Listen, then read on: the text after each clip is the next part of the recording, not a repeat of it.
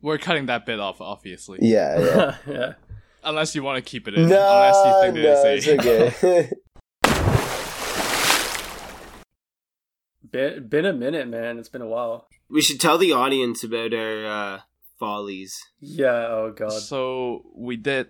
We recorded an episode on dictators, and this is actually the second time we recorded an episode on dictators. The first time, uh, my audio got corrupted, and we never released it. And then uh, the second time, Duncan's audios got real uh, got corrupted. So clearly, it's a cursed topic. And uh, since uh, we talked about how we should finally, at last, do a positive topic, uh, we pivoted to do this. Comeback stories. That's right. So I'm going to be talking about Gucci, the uh, luxury fashion brand. So there's a saying goes, uh, there's a saying in Italy that goes, the first generation creates, the second generation expands, and the third generation destroys. This almost happened to Gucci. It didn't. It didn't. Like as we know now, it's it's still around, so it clearly didn't happen. But it's almost happened. So it all started with a man named Guccio Gucci. Guccio Gucci His name was Gucci? Guccio? That's yes, not- yes. Come on. Do you guys know the, like the Gucci logo? GG. Yeah. GG side by side. Yeah, and that's that's for Gucci or Gucci. Oh my god. Dude. That's awesome. Uh, so he was working a low level job in the in the prestigious Savoy Hotel in London in the uh, in early 1900s. Um, it was there when he learned the importance of exclusiveness. And because like all the aristocrats staying at the hotel, they all have like luxury brand like golf gears that are like you know specially made.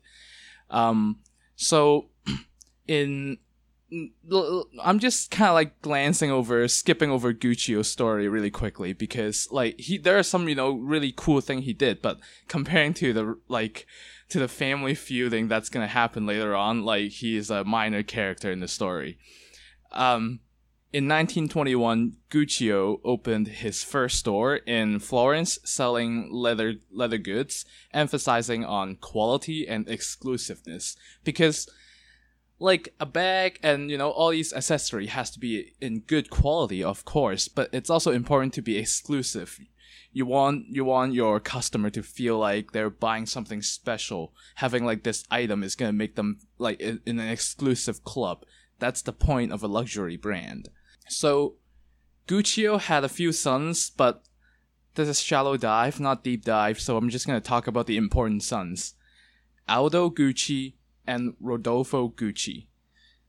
So Aldo is really the expander. Like he was uh he was he was always trying to convince his father to open new stores outside uh, like in other cities.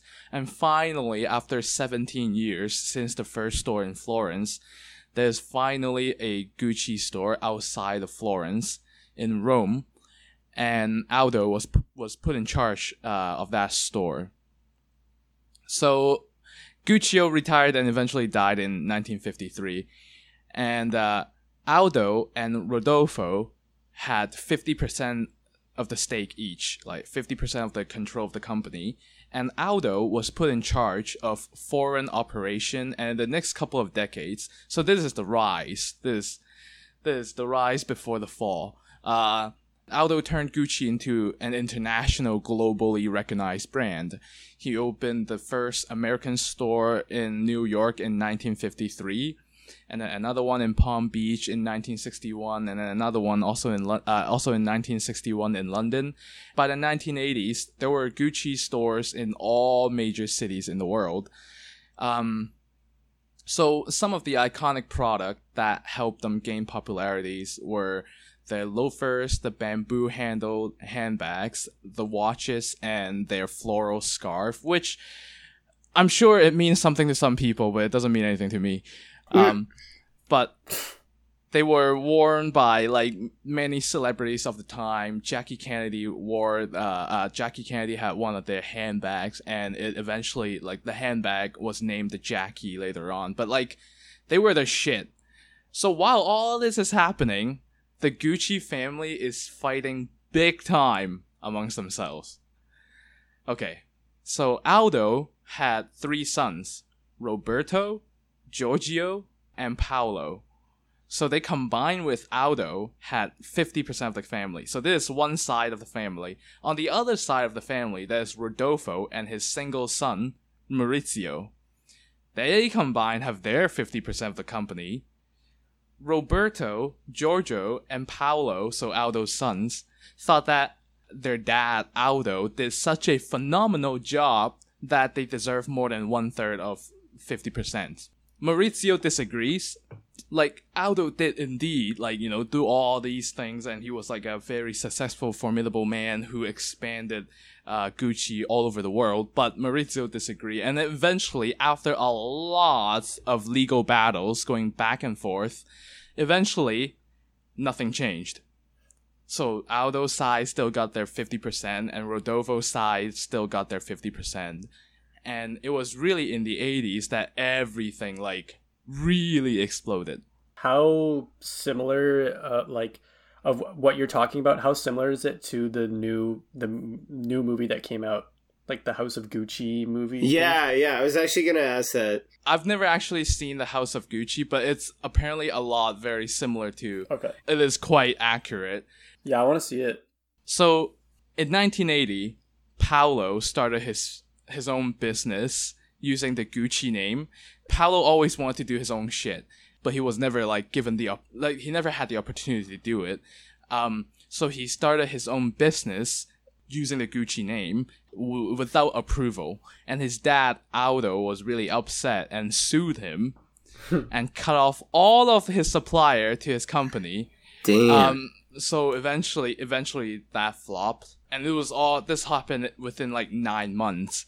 Um, to seek revenge, in 1984, so four years after, Paolo tipped off the IRS about Aldo's tax evasion scheme.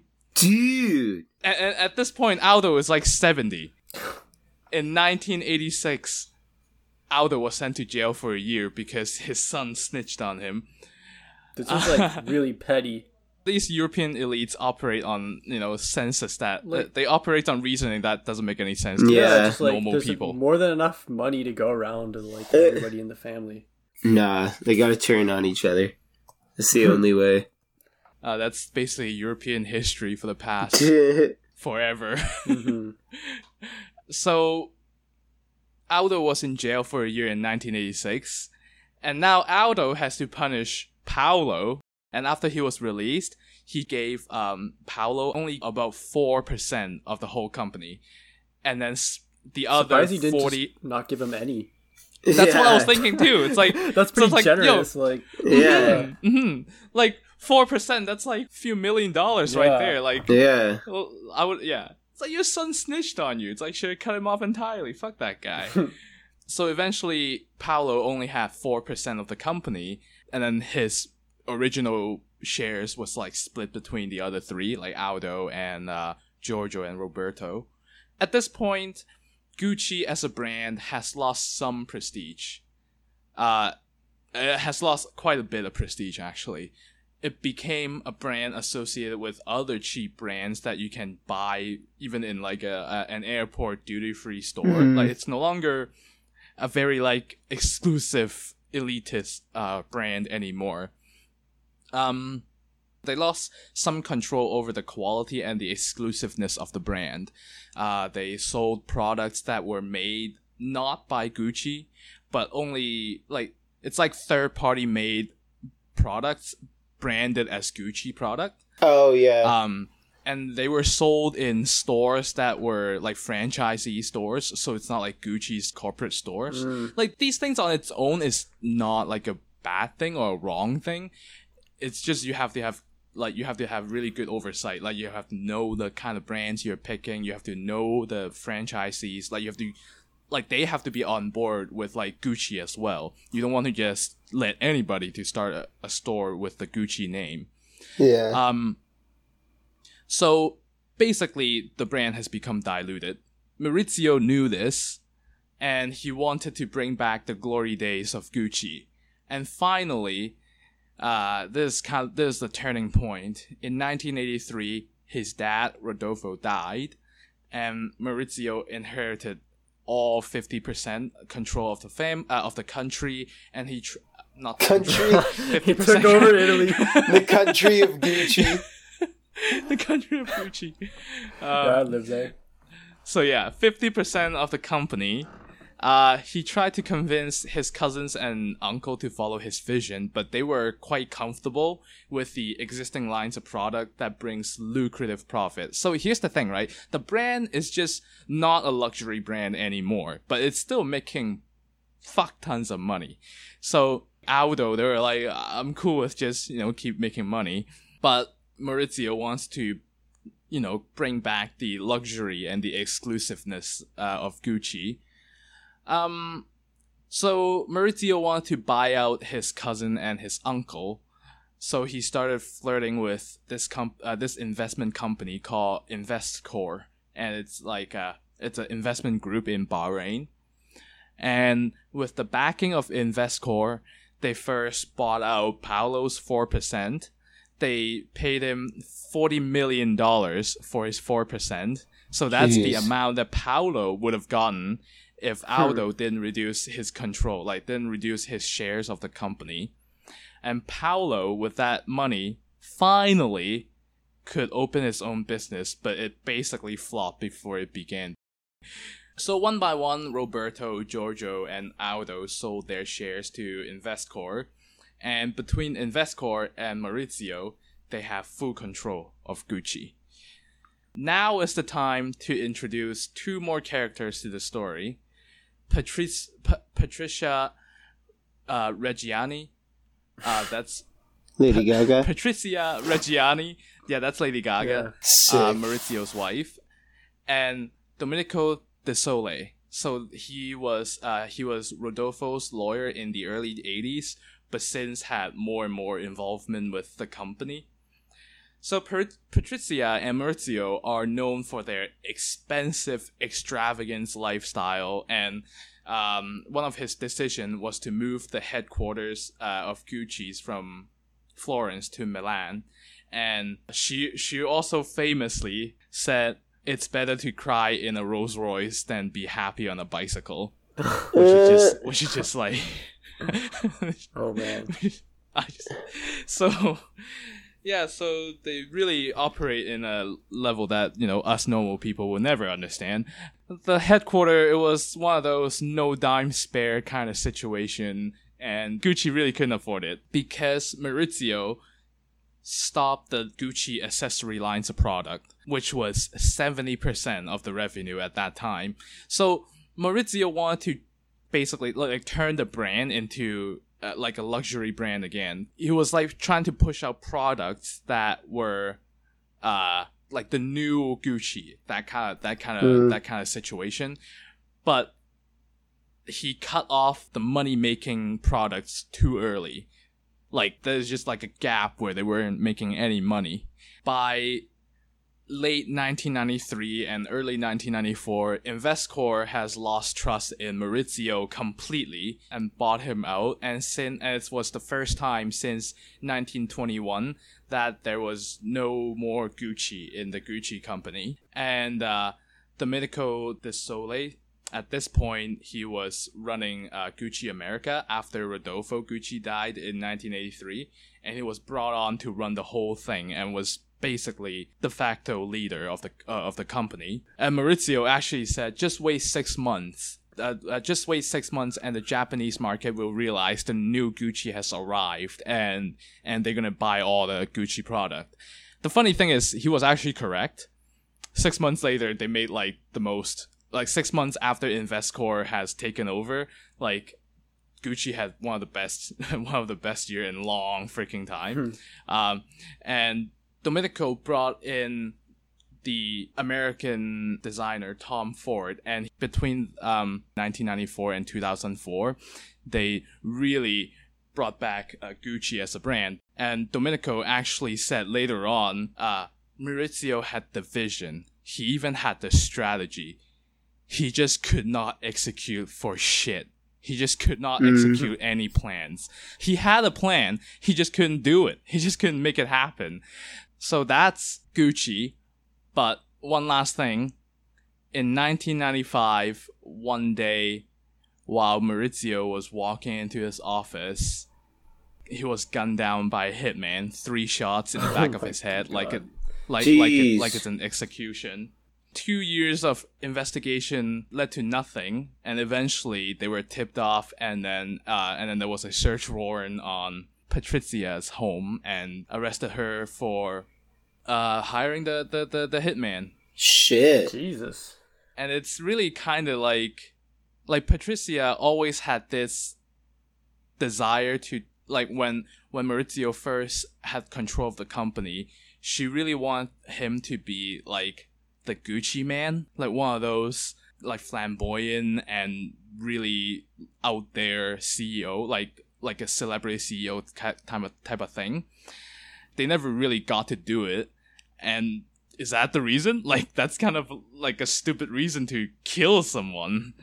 Like like my my takeaway after his like after this shooting is like for what? Like like Yeah. what's the reason? Like what's the reason? Like She like got bored. Maurizio already was pushed out. Like yeah, there's nothing. Like this doesn't mean that doesn't this doesn't do anything. But either way, she was um she was uh sentenced for 28 years and then wrote and was released after 18. Shit. And this is the comeback story that is Gucci. Man, poor uh, Guccio Gucci, you know? Like his uh His he just wanted legacy. to sell lu- s- Yeah, he just wanted to sell some luxury handbags and clothes and his descendants were just idiots basically. Not poor Gucci Gucci. He died before all the bullshit happened. Yeah, That's I true. feel like he's probably rolling in his grave seeing how dumb his descendants are. But yeah, I guess so. He was there for the glory years. Like he, he- yeah, he was there back before things were complicated. hmm I mean, it was pretty complicated too because it fascist Italy, but you Yeah. know. Oh yeah, Complicated in I another kinda way. forgot about that. Okay, so for my comeback story, I'm gonna be talking about Drew Barrymore, and uh, she is one of many child uh, child stars who have went through like a really difficult upbringing, but she is an example of someone who was able to make like a pretty incredible recovery. Have you have you guys like seen any of her movies or anything like that? I I just more know her name. Like, yeah, uh, same. yeah. I actually I, I I'm gonna look her up because I can't put a, a, a face to the name. Face to the name, yeah. Yeah. Uh, you definitely would Okay, recognize her yeah, if you yeah, saw yeah. her, yeah. But yeah. uh, oh yeah. I know. Yeah. I'll get into some of her filmography in a bit. But yeah, like she's like a true child actor because she's been in the spotlight like her whole life. Her mom was bringing her to auditions when she was only uh, a baby, and she featured in her first Dude. commercial when she was only 11 months old. So yeah, her uh, Drew's mom, Jade Barrymore, was kind of like determined to turn her daughter into a star. Uh, Drew was also interested in acting and stuff, but her mom definitely like heavily encouraged it. Um, Well, I feel like you can't. You can be into something. You can like something, but like, I don't know if you're if you're doing it at like 11 months old. What do you like at 11 months? yeah, Like- yeah, that like- like Oh, I don't think. I, I it's more like she started liking it at like five, yeah. right? No. No. then, I like- know. I know. But it's like I don't know. Yeah, yeah, yeah. According to Drew herself, she really liked it when she was 11 months old. Yeah. Yeah. But um she was kind of a natural um as as an actor or actress because she actually well this isn't the reason why, but interestingly she actually came from like an acting dynasty. Uh she came from a long line of actors on her dad's side and they had been starring in movies in Hollywood since like the 1900s. Um Damn. so she was being prepared prepared to be like the next in line in this acting legacy. Uh, but her father, John Drew Barrymore, uh, was not present really during her childhood, and so she was almost exclusively raised by her mom, Jade, and her father was just like a violent alcoholic and just kind of like a scumbag. So yeah, he was not really present in Drew's life, and when he was there, he was just an asshole. Um, but yeah, like this also kind of affected her mental health f- from a young age, just like issues with abandonment and things like that. Like, why doesn't my dad want me? Things like that, which Yeah. eventually grew into Daddy issue. yeah, I guess yeah. Um, Papa. Yeah, she's like, she was um. Oh, sorry. Yeah, the Barrymores, the Barrymore like family didn't just have a reputation as being great entertainers, but they also had a reputation as big drinkers. Like many of her ancestors had substance abuse issues. I think a couple of them actually like drank themselves to death. So, yeah, the Barrymores are It's known hardcore. for two things, like acting and drinking. Um. anyway, Jade, as I said, was bringing Drew to auditions, and she started getting small roles here and there. But her career really took off in 1982. Uh, when she was seven, she featured in this movie uh, E.T., like E.T. the Extra. Oh, really? She's in that? yeah. Never heard of this movie. Well, Ah. it was the highest grossing movie of the decade. And around this time, Jade uh, quit her job and became Drew's full time manager. So her own mom Damn. is her manager. That's so. That's kind of sus. So I work in theater, right? And there are some child actor in both of our production this summer, and one of the child actor, like, she's only eleven, and uh, the production lasts two months, so four weeks of rehearsal and four weeks of shows. And it's a, it really is a huge commitment if you're like a like a like a high school student or whatever. Like this is a huge part of your summer. Yeah. And I was just like, we were just kind of saying like, it must be nice that you, when you guys are done, you guys can finally have like a proper summer, that kind of thing. And then that one child actor who is more hardcore than every other one, eleven, and she was just like, yeah. And then I got this show after, and then I have this show in, uh, in mid August, and then I have this show in late August, and I'm just like. Oh my goodness, she's gonna turn into a rebel when she, she's gonna turn into an alcoholic. Yeah. if you're if you're Yeah. working at that age, then like it, it, it's just not. I don't know. You should be doing fun things.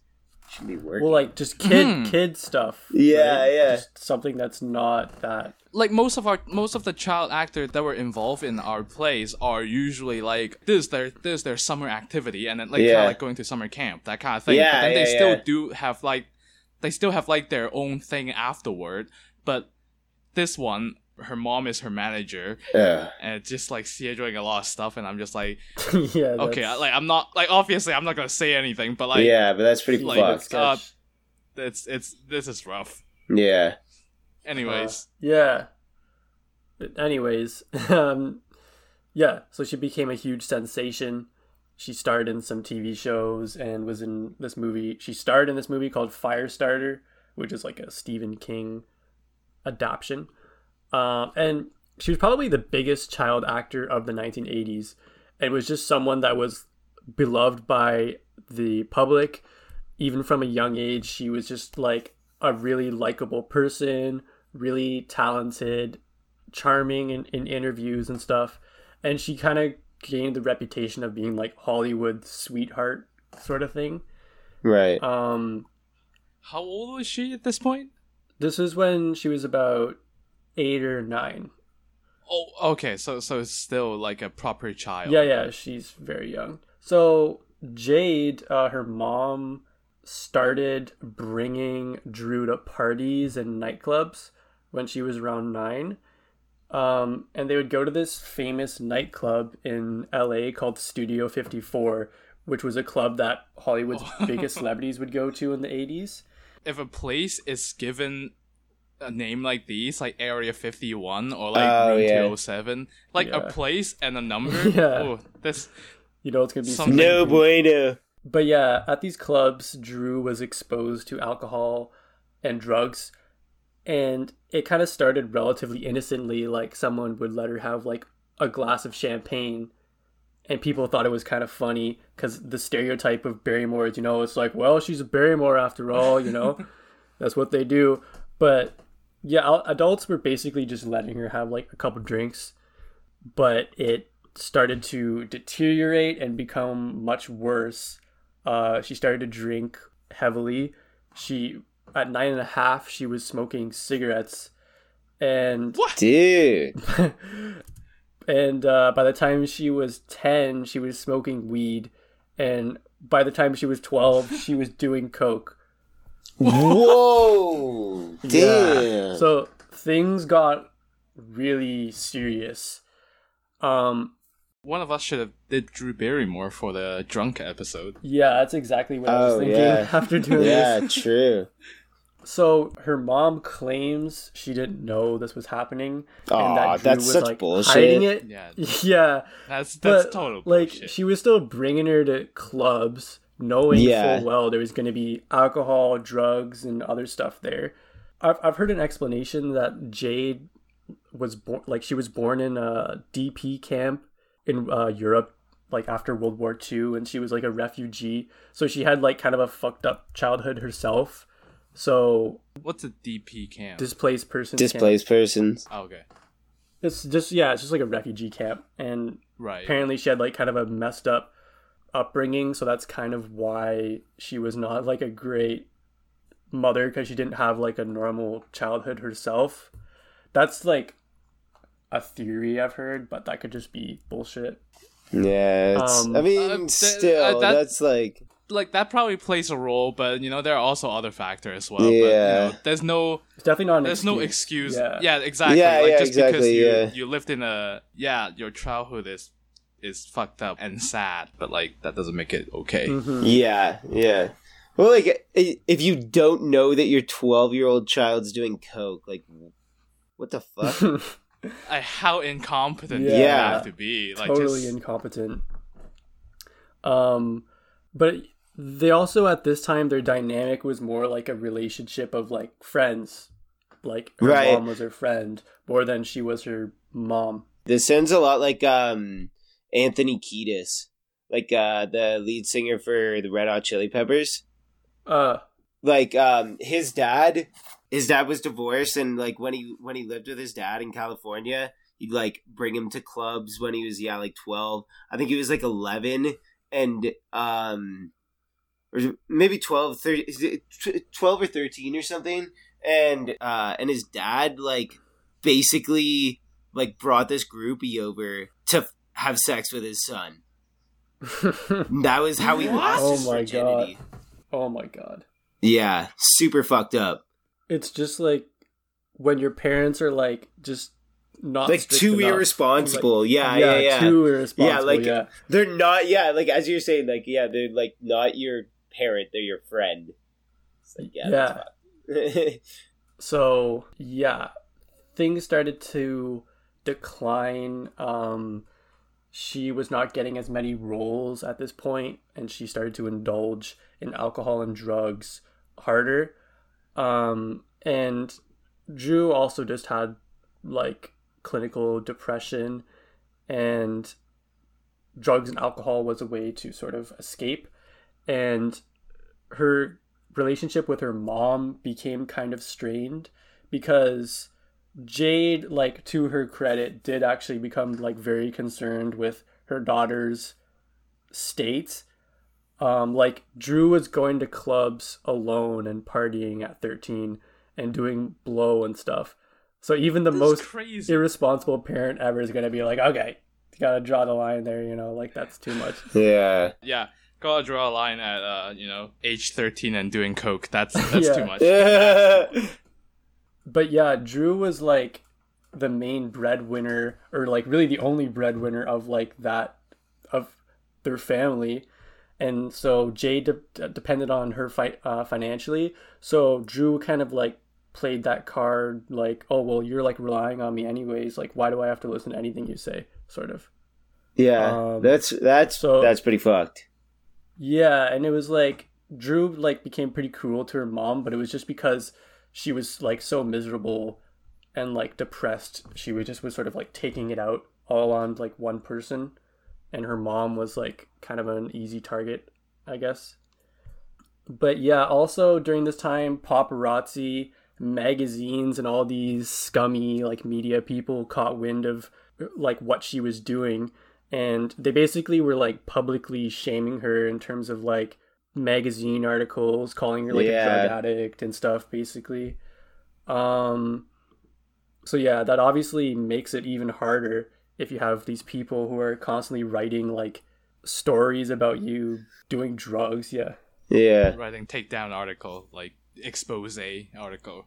yeah, So this was like she was still at this time seen as like or for a while she was seen as Hollywood's sweetheart. So this came as like a big shock and people were just like, "Oh my god, like I can't believe it." Um things got so bad that uh Drew's mom forcibly checked her into rehab at 13 years old. jeez. And, This is uh, fucked up. Oh my goodness. she made some progress in rehab because she had a therapist and counselors who helped her with some of her trauma and some of her substance abuse issues but uh she still like when, whenever she would leave the facility after a bit she'd be going strong and then she'd relapse again like or she'd be sober for a few months then she'd relapse again. So she could make a bit of progress but it would just be back to square one. And when she wasn't at the rehabilit or the uh, addiction center she was just sort of like spiraling. Like she had an incident where she slit her wrists during an argument and uh, she almost she almost killed herself um and all the while like these tabloid magazines were publishing headlines like you know former E.T. star and now drug addict drew barrymore attempts suicide and all this shit yeah, that's like- so fucked. like that's not like an, an actual headline but like that's No, basically yeah, like yeah. the kind of shit they were saying The actual headline's probably worse. yeah so they just had like no like humility for the fact that she was going through like a very difficult time. Yeah, um so anyway at this point she was basically at rock bottom. She was like blacklisted by hollywood. It was not getting any roles. She was not in a good mental state. She was contemplating suicide. She was relapsing on her substance abuse problems. And her relationship with her mom was like at an all-time low and like for a lot of people this would be like it it's like the like how do you like how are you gonna like recover from this like you're kind of And, and she's like what, fifteen at this point, probably. It's like yeah it's it's Yeah. not like I don't know. If you're a grown adult, at least like you can go to places, like start new, that kind of thing. mm-hmm yeah, from yeah. fresh. But like, it's not. It's not like she can just pack her bag and be like, "Oh, I'm gonna jump into the car that I own and with the driver's license that I have." It's not like she can do that. Well, it's interesting you say that because shortly after, um, after consulting with her counselors and therapists and stuff, they thought it would be a good idea to declare Drew as an adult and to emancipate herself from Jaid. So she was legally freed from control of like her mom. That's good. Yeah. And this was this was at 14. Dude. 14 she was like independent but yeah they thought that her mom was a even if even when she was trying to help she was a bad influence on her mental health and made her substance abuse issues worse so they were kind of like maybe it would make more sense for you to like not be like Just live yeah separate. separate yeah but yeah after she was kind of still like unemployable by hollywood studios. No one really wanted her in movies. And even when she would audition people were like yeah no like why we like we can't cast her. So she started working um like a, at a restaurant and like jobs like that. And i think she kind of came to terms with the fact that like okay i think my career as an actress is probably done. But she still continued auditioning on the side and she got a role in a movie in 1992 called poison ivy and she was able to sort of get some roles in some smallish productions. And this was partially because she sort of embraced her new reputation. She was like, okay, like if I try and act like Hollywood's sweetheart at this point, like no one's gonna buy that. Like that that's done. But yeah. if I am Gonna buy into the Hollywood skank image. well yeah, like embrace the bad girl image and then you, you might be able to get more roles. And this was like Yeah. this was super successful. Um, even though like at this time, like by the time she was like 17, 18, she had uh, she was actually like pretty much entirely sober. Like she had kicked her substance abuse issues, um, but she was still sort of like hamming up this idea that she was this crazy like party girl because it would get her roles basically. True. That's actually smart. Yeah, but eventually she started playing like a more diverse set of roles, and because the bad girl image, like deep down, that wasn't really who she was, and didn't want to be typecasted. But yeah, she did some big movies in the '90s. Like she did, she was in Scream. Uh, she was in The Wedding Singer with Adam Sandler. yeah, A bunch. Is that, Yeah, is that yeah, supposed to be like a good thing? I, s- I, I, I was I was looking over at that and I was like, hey, that's that girl that's always in the Adam Sandler movies, Dude, yeah, she's in like four Adam Sandler movies. and they're Always all plays, uh, horrible. Yeah, yeah. She was like she, she. I've seen some of her quotes talk about Adam Sandler. She thinks she's like really talented and this great guy, but I'm just like, yeah, I don't know about Mm. that. Like, yeah. Um, yeah, best She- actor ever. what a legend. Uh, so she also co-founded this company called Flower Films, which was like a production company, and they began producing their own movies. She did this movie called Never Been Kissed, which she produced or was a writer and starred in, and it was like a rom-com. And then she also produced and starred in Charlie's Angels with Cameron Diaz and Lucy Liu, which is probably my favorite of her movies. Um, it's just really cheesy and really fun. Uh, she produced and acted in Donnie Darko, which is another good movie. What? I've never, how come I've never heard of so many movies? These are like two late '90s, early 2000s movie, movies. But yeah, like she at this point she was still getting roles. She was like financially successful. She was sober. Her mental health had was in a, like a much better state. So yeah, I think it's it's a pretty good example of like a, a comeback, both in terms of her career as an actress, but also just in her personal life. Yeah, Yeah. because you know, if like even if she continued just having like a living like a normal life, that would have been a comeback story on its own. Yeah, that's yeah, true. Yeah, She- exactly.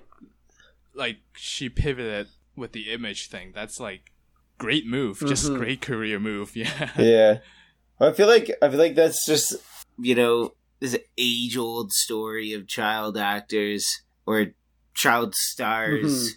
It's just like they become irrelevant, and then every once in a while you hear, like, oh, Lindsay Lohan is in jail, or. Yeah, she's got Uh, Lindsay Lohan has a DUI or some shit. yeah. It's like wow, yeah. So that's that's nice that that's like the only one I've ever heard of that that where that like actually you know works out for the best.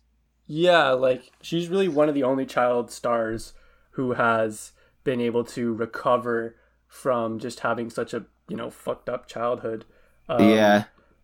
and nowadays she's like she has like her own like reality talk show thing with like she has like celebrity guests and invites people onto segments and things like that it's it's actually really successful too so i think that's like kind of like more up her alley. She's not really super into acting right now. Um she also made up with her mom a bit too. I mean she doesn't really owe her anything in my opinion. Um, Yeah. but she decided to make up with her and you know just put everything aside and try and make the best out of a bad situation. But yeah. For every Drew Barrymore out there, there are probably like There's a Demi Lovato. yeah Yeah, ten of them. Like, yeah. yep I mean, a lot of them still, you know, still yet to pan out how their story and how their story ends yet. You know, we don't know. Maybe it's a setup Yeah. for a comeback. hmm But Right. but yeah, like Yeah. good for Drew Barrymore for you know making a comeback. yeah, Yeah. like- oh, she also has a family of her own i forgot to mention that and she's raising them basically Normally. opposite of how she was raised yeah uh, but Not giving them coke at uh, twelve. yeah but she's doing well, and uh, yeah, I mean, like she is. It is a pretty impressive comeback story. But Sick. yeah, I'll toss it over to you, Seth. That's a feel good story.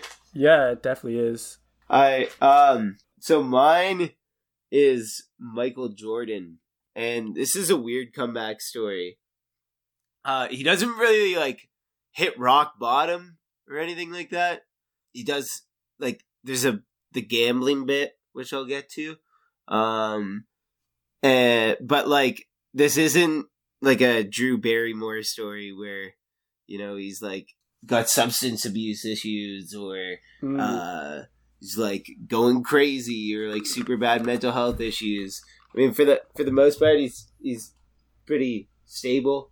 Yeah, anyways, after winning the three-peat with probably the most legendary team on earth at the time and maybe the best basketball team ever and also in his prime years, he was like 29, he retires from basketball. The best athlete in the world at the time, the most marketable athlete in the world at, at the time, no injuries. He just retires. He has this big press conference where he announces his retirement. Um, everyone's there. It's this huge deal. Uh, and he's just like, yeah, I'm, I'm retiring. And he's not just retiring from basketball, he's transitioning to baseball. Yeah, but MJ's just like he just is like a sucker for like the dramatic. Like this guy retired twice in his career. Yeah. Did it's like, dude, oh my gosh. I think there are some like in, inside story that we don't know with his first retirement. Oh, But, well, like- Seth would probably Oh, get to uh, it. yeah, yeah, yeah. Um, yeah. No, I'm about to get to why he uh switches to baseball, but yeah, he's he's such a funny character. Like, oh man, he- he's just a like. I think at the at the heart of it, he's just a weirdo. Like, he's a really weird guy, and he makes Drama like, queen. Well, he's a bit of a drama queen, but I think I think he really just like like makes his own decisions and and is like, yep, uh, the, like weird decisions and just like, Mm. eh, yeah, whatever, cool, sweet. He's just so confident in himself, like he has Yeah, like he's- so much cockiness that he just Yeah. he's like, eh, fuck it, I'll do whatever the fuck I want. Have, did you see the Last Dance? The Okay, documentary? yeah, so that's where I'm getting like most of the info for this bit is the last dance. Th- this is what happened when you talk about a person who Duncan and I also know a bit Yeah, about, and we just yeah. like hi- hijacking your hijacking your segment. Yeah, I should have picked someone that wasn't, you know, Michael Jordan, the the most recognizable athlete ever.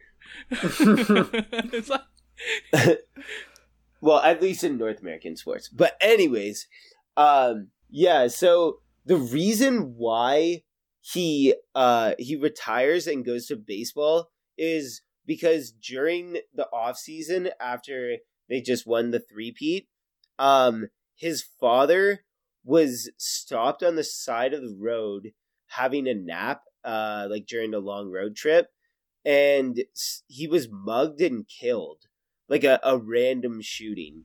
Um, yeah. and his dad was a really big influence in his life, so the death really hit MJ hard. And he his dad also really liked Michael Jordan playing baseball when he was a kid. Like he really encouraged baseball more so than than basketball. So after he died, uh, Michael Jordan's thinking was that he would honor his dad by going into baseball, um, and like he was Sorry, sorry to interrupt, but it's like I get that it's like he's grieving and stuff, and he thinks it's like Yeah. a nice thing to do. But I'm sure his dad was like super proud of the fact he was like the best basketball player in the world. and, Yeah, like, yeah. a three-time champion. I'm sure he was fine with him not playing baseball at that point, but Yeah, Whatever. exactly. Um, but yeah, so he just he's like, okay, well, uh, I'm gonna go play baseball for my dad. Um, and then there's also the theory that um, There we go. The well, okay, so there's the theory that he was gambling like way too much, and he got like a a one year suspension from David Stern, the um, the Commissioner. commissioner, for the commissioner. NBA. Yeah, which Oh. which okay he was gambling a lot and like he was he was in with like a few shady figures that were like i guess like loan sharks or whatever but okay yeah uh mj liked to gamble but dude the guy is so fucking rich yeah. and this is what they say in the last dance they're like they're like him gambling like a hundred thousand dollars in a day is like a regular person gambling like a hundred bucks doesn't even make a dent in his account.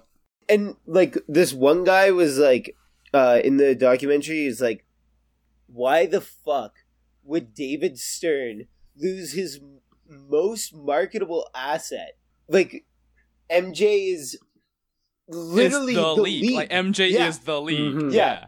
and and david stern would be like hmm you're gambling too much one year suspension like uh, uh what Yeah, that's he's the like- dumbest that doesn't make conspiracy a- I've ever yeah. yeah That literally Yeah. doesn't make any sense.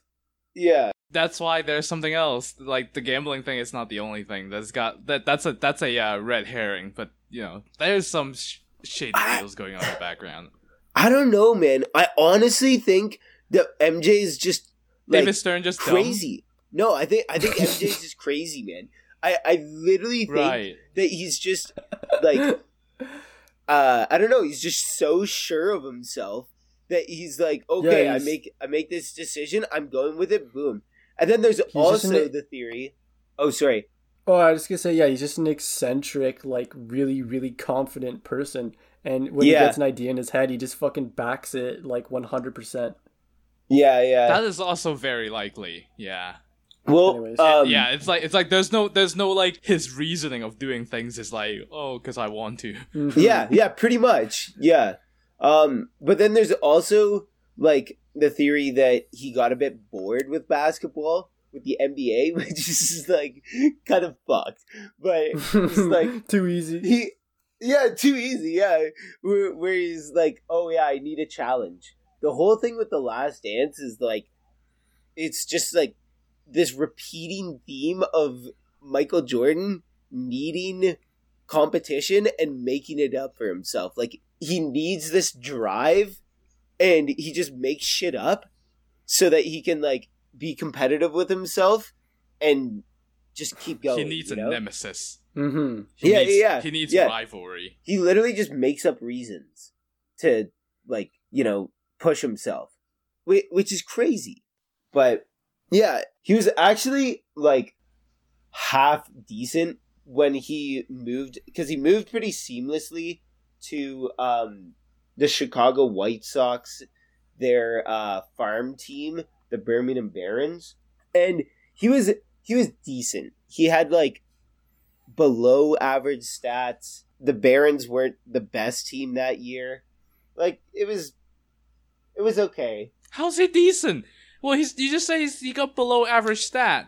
How's he- Okay, so I'm I'm saying like decent for a guy who hasn't played the sport in like a Never, decade. that's true. Right, right, right, right, right. Yeah, yeah, okay. like you could you could see it as like oh it's only the minor leagues. It's still AAA baseball. Like these guys are like these guys are still like insanely good at what they do. You know Mm-hmm. they're they're still Right. professional Yeah. athletes. He's still playing at a very high level for sure. like he's playing with guys who've been playing their entire lives and like that is their lives That is true. That is true. and like okay he's he was still a professional athlete but fucking hell man if you put like most professional athletes on a like any kind of other sports semi pro team they would be like dog shit Mm-hmm. Yeah, Yeah. they'd be shit. Yeah. Even if they'd played it before. But he was A, such a naturally talented athlete, and B, such a hard worker. Everyone says he was the first there and last to leave. And he would just like spend hours and hours on his hitting just in the uh in the batting cage. And so he like he actually had this like 12 game hit streak, I think. Um and wasn't that that bad. Like he obviously wasn't great, but he was still like a starter on yeah, the AAA team. It wasn't like they were just playing him because he attracted crowds, which Mm. he fucking did. Uh, yeah, like, because Michael there's- Jordan playing baseball, like yeah. Well, it, it, it's a funny sight because it's like these tiny little ballparks in these tiny little towns where it's usually like a quarter filled and they're packed. Like the entire town is just like just packed with people trying to get a look at MJ. Um yeah, like he he had to train his body to be like a baseball body, which is obviously very different from basketball. And yeah. he he was like as I was saying, he was he was good, and he kept getting better throughout the season. Um, and his coach, his name is Terry Francona, and he had a lot of success later in uh, the MLB. I think he won a couple World Series, but um, he said that if he kept going for a couple more years, he would have made the majors like MLB, like he would have been uh, a major league player, which is pretty fucking insane. No, that is. That's like that's it's nuts. Um, but while he was gone, the Bulls did pretty well. Uh, I think they made it to the conference final, but it wasn't the same. Like they were missing MJ. But then the next season, he was still planning on playing baseball again, but uh, there was a lockout over disputed wages, and uh, MJ ain't no scab, so he didn't join the replacement players uh, for Grapefruit League, which is like preseason, and so he he's he's not doing anything. That's how you know that league is irrelevant. Great. Grapefruit League, yeah, Like like Yeah. pre like preseason preseason games don't matter, right? Like I Yeah, suppose yeah. it's the same with yeah. Let me start a pineapple league over here. pineapple. But yeah, um, so he was just kicking around Chicago, not doing too much, and um, a couple of the guys on the Bulls were like, "Yo, come to practice, just like shoot some hoops with us." Of course, he plays a few games, and mid NBA season, he's just like, "Oh yeah, I'm coming back to the Bulls." this guy is so like unpredictable. Yeah, yeah, just like, eh, well, okay, this sounds good. So he comes back, and there's this really funny story in The Last Dance where um this guard for the Utah Jazz, like Craig Ehlo. MJ was What, what what was his? Do you remember his name? uh Bill Russell. No, no, no. It couldn't have been Bill Russell. Oh no, sorry, not Bill Russell. Um, shit, what was his name? Uh. It's not. It's not important. It's fine. Yeah, anyways, something Russell. Bryon Russell. Bryon Russell. Oh, okay. But yeah, anyways, he was like a rookie when Michael Jordan was playing baseball, and he just so happened to be uh, at the same like training facility as uh, the Jazz. So he goes up to John Stockton and Karl Malone, and he's like, "Oh, yo, what's up? What's up?" And this guy, Bryon Russell, comes up to him, and he's like, "Yo, why you quit? You know I could guard your ass. You had to quit." Oh no, that is man. He's gonna make him eat those words. yeah, which of, of course, um, MJ crosses him over and just kicks his ass. Uh, when they when they meet, like three years later after his comeback. But yeah, it's so funny. Just another reason for just another grudge from Michael Jordan. yeah, like really, just don't encourage him. yeah. I, I like- think. I think Michael I, Jordan went well, and I took it personally. I, I Yeah, I took that honestly, personally. I, I'm pretty sure he said that like right after. "Oh, I took that personally. He says that like. Oh, that's is that's where the meme comes from? Yeah. Yeah, he Man. actually says that so many times in the Last Dance. Yeah, he takes everything personally. Yeah, yeah. Like Dude, like, I'd be scared if I like talk shit to Jordan and then was going to face face off him in the next game. It's like, man, this guy's gonna destroy me. Yeah. Oh, fuck that. If I'm his like server and I put down like the other person's food before I put down his, I'm like, oh shit, is he Yeah. gonna take that personally? yeah, Oh yeah, It's man. like what? he just he's takes just everything in, an personally. intense person. yeah. yeah. He- He's just everything's about him. He takes Yeah. everything personally. Yeah, so he he comes back. Initially, he was like a little rusty because you know he was playing another sport for a year. Um, but he plays uh 17 games in the 94-95 season and then um plays the uh 95-96 season. Oh yeah, and they uh I think they made it to the conference finals again, but not to the final but the next year they won uh pretty easily against Seattle.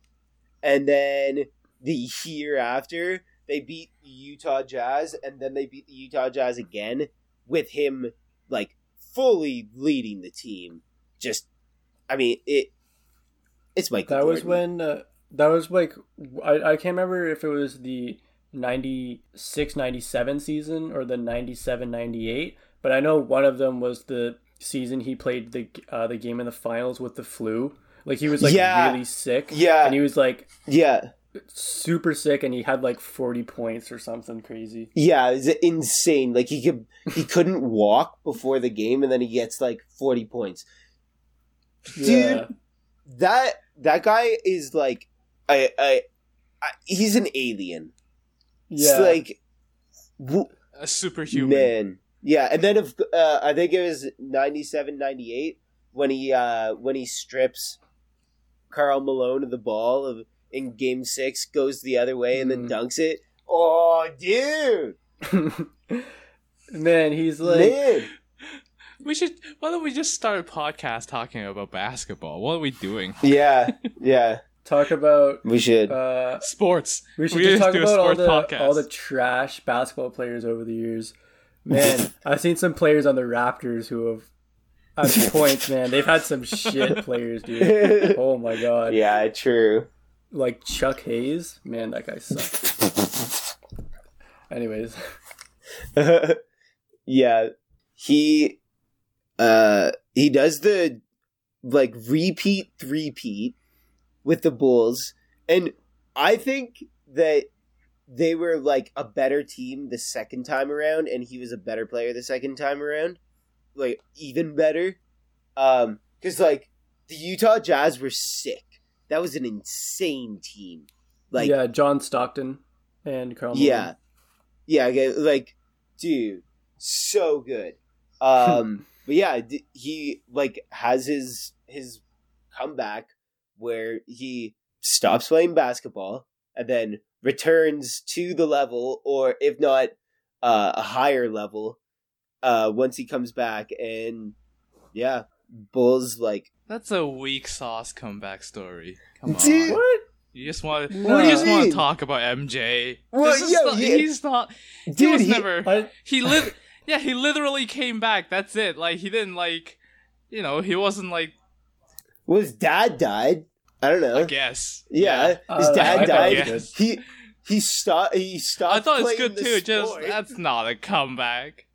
That's a weak comeback story. I mean, it's Okay. it's interesting. Okay, how but- about- oh weak sauce? How man. about how about uh how about his second retirement story or his second comeback story? So he retires in 98, 99, doesn't play For, play like, no for reason. three years. Yeah, doesn't play for three years. He's only thirty five. That's like, like especially it, it wasn't like he had any injuries that were like plaguing his career. He just retires because he wants to, and then comes back in two thousand one for the two thousand one two thousand two season with yeah, plays for the, The fucking Washington Washington, Wizards. Wizards. Yeah. Yeah, Why? he he just he wanted out. He wanted out of the Chicago Bulls. It was it was getting shit, and so he joins like the Wizards. he's he. No, well, so he retired no, for he, so, three so he retired. years. No, yeah. Like- so so he retired like an honorable person, not like fucking Ben Simmons who just like, oh, I'm not even that, not even Oh, a fucking yeah. superstar, and just and just just like not play Uh. and then like get a forced transfer. It's like. If you don't want to play for the team, just retire honorably, like Hmm. Michael Jordan. Not don't don't like you know fuck around. That's what I think is the real reason. It's because he wanted out of the Bulls. I think he's That's just a think. mysterious, unpredictable Yeah. person. Like he gets this, he gets these schemes and plans into his mind. He's like, you know what, I'm gonna retire Yeah. and then that's just it. I think retiring the second time was a reasonable, like, was not that unpredictable. No, it yeah. was reasonable. It was unreasonable to join the Wizard. That's Yeah, the, yeah. That's the yeah, it's questionable so move. weird. Man, MJ. Yeah, that's that's it. But I mean, to be fair, I don't know. I, I did kind of want to just talk about MJ because man, yo, he's Yeah, such he's a, a great- weird guy. He's Yeah. so cool. Yeah, Jordan is like, he's really, he has a pretty interesting life and stuff. Yeah, it, it- like for me, he's like this like psychological case study yeah. where Yeah. it's like, how do you like? He, he just like I, I don't know if you want like tips on how to motivate yourself. I mean, he must be the the best person ever because Oh yeah, That- he's that's what I so think about- driven. yeah, That's what I think about Kobe. yeah, true, yeah, That's why it's so interesting uh, towards the end of um, uh, MJ's career when Kobe was a rookie. yeah, yeah, And MJ did the same thing with the whole uh, like trash talking Kobe. Like he called Kobe the little Laker boy. And Mm. and he said you can wear the shoe but you will never feel it. Like that's what he said to Kobe. Mm. And Kobe didn't talk to his teammate for the rest of the day, for the next two weeks, and just like and, and and then they just thought like, what did we do something wrong? Oh no no no, because MJ said this. It's like, okay. And then next game like he destroyed MJ. And and I'm like, they are so similar in this sense. yeah, Yeah, they have a similar mentality of like winning above everything, basically. hmm yeah, yeah. hmm Yeah, like the like they they're almost like on the spectrum in terms of just like they don't function like normal people, you know? Mm, No, no, they don't. they're obsessive. Yeah, yeah, they get very obsessive. I've wondered if it's like an ultra, like do ultra competitive people just always like that just will just succeed?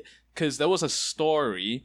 There's this restaurant called uh, I don't know, Ma- uh, I think Madison Square Gar- uh, Ma- uh, Madison Square 300 whatever. And the head chef of uh, that restaurant was a uh, a competitive cyclist until he was 24, and then he just switched and just all of a sudden started doing cooking out of nowhere.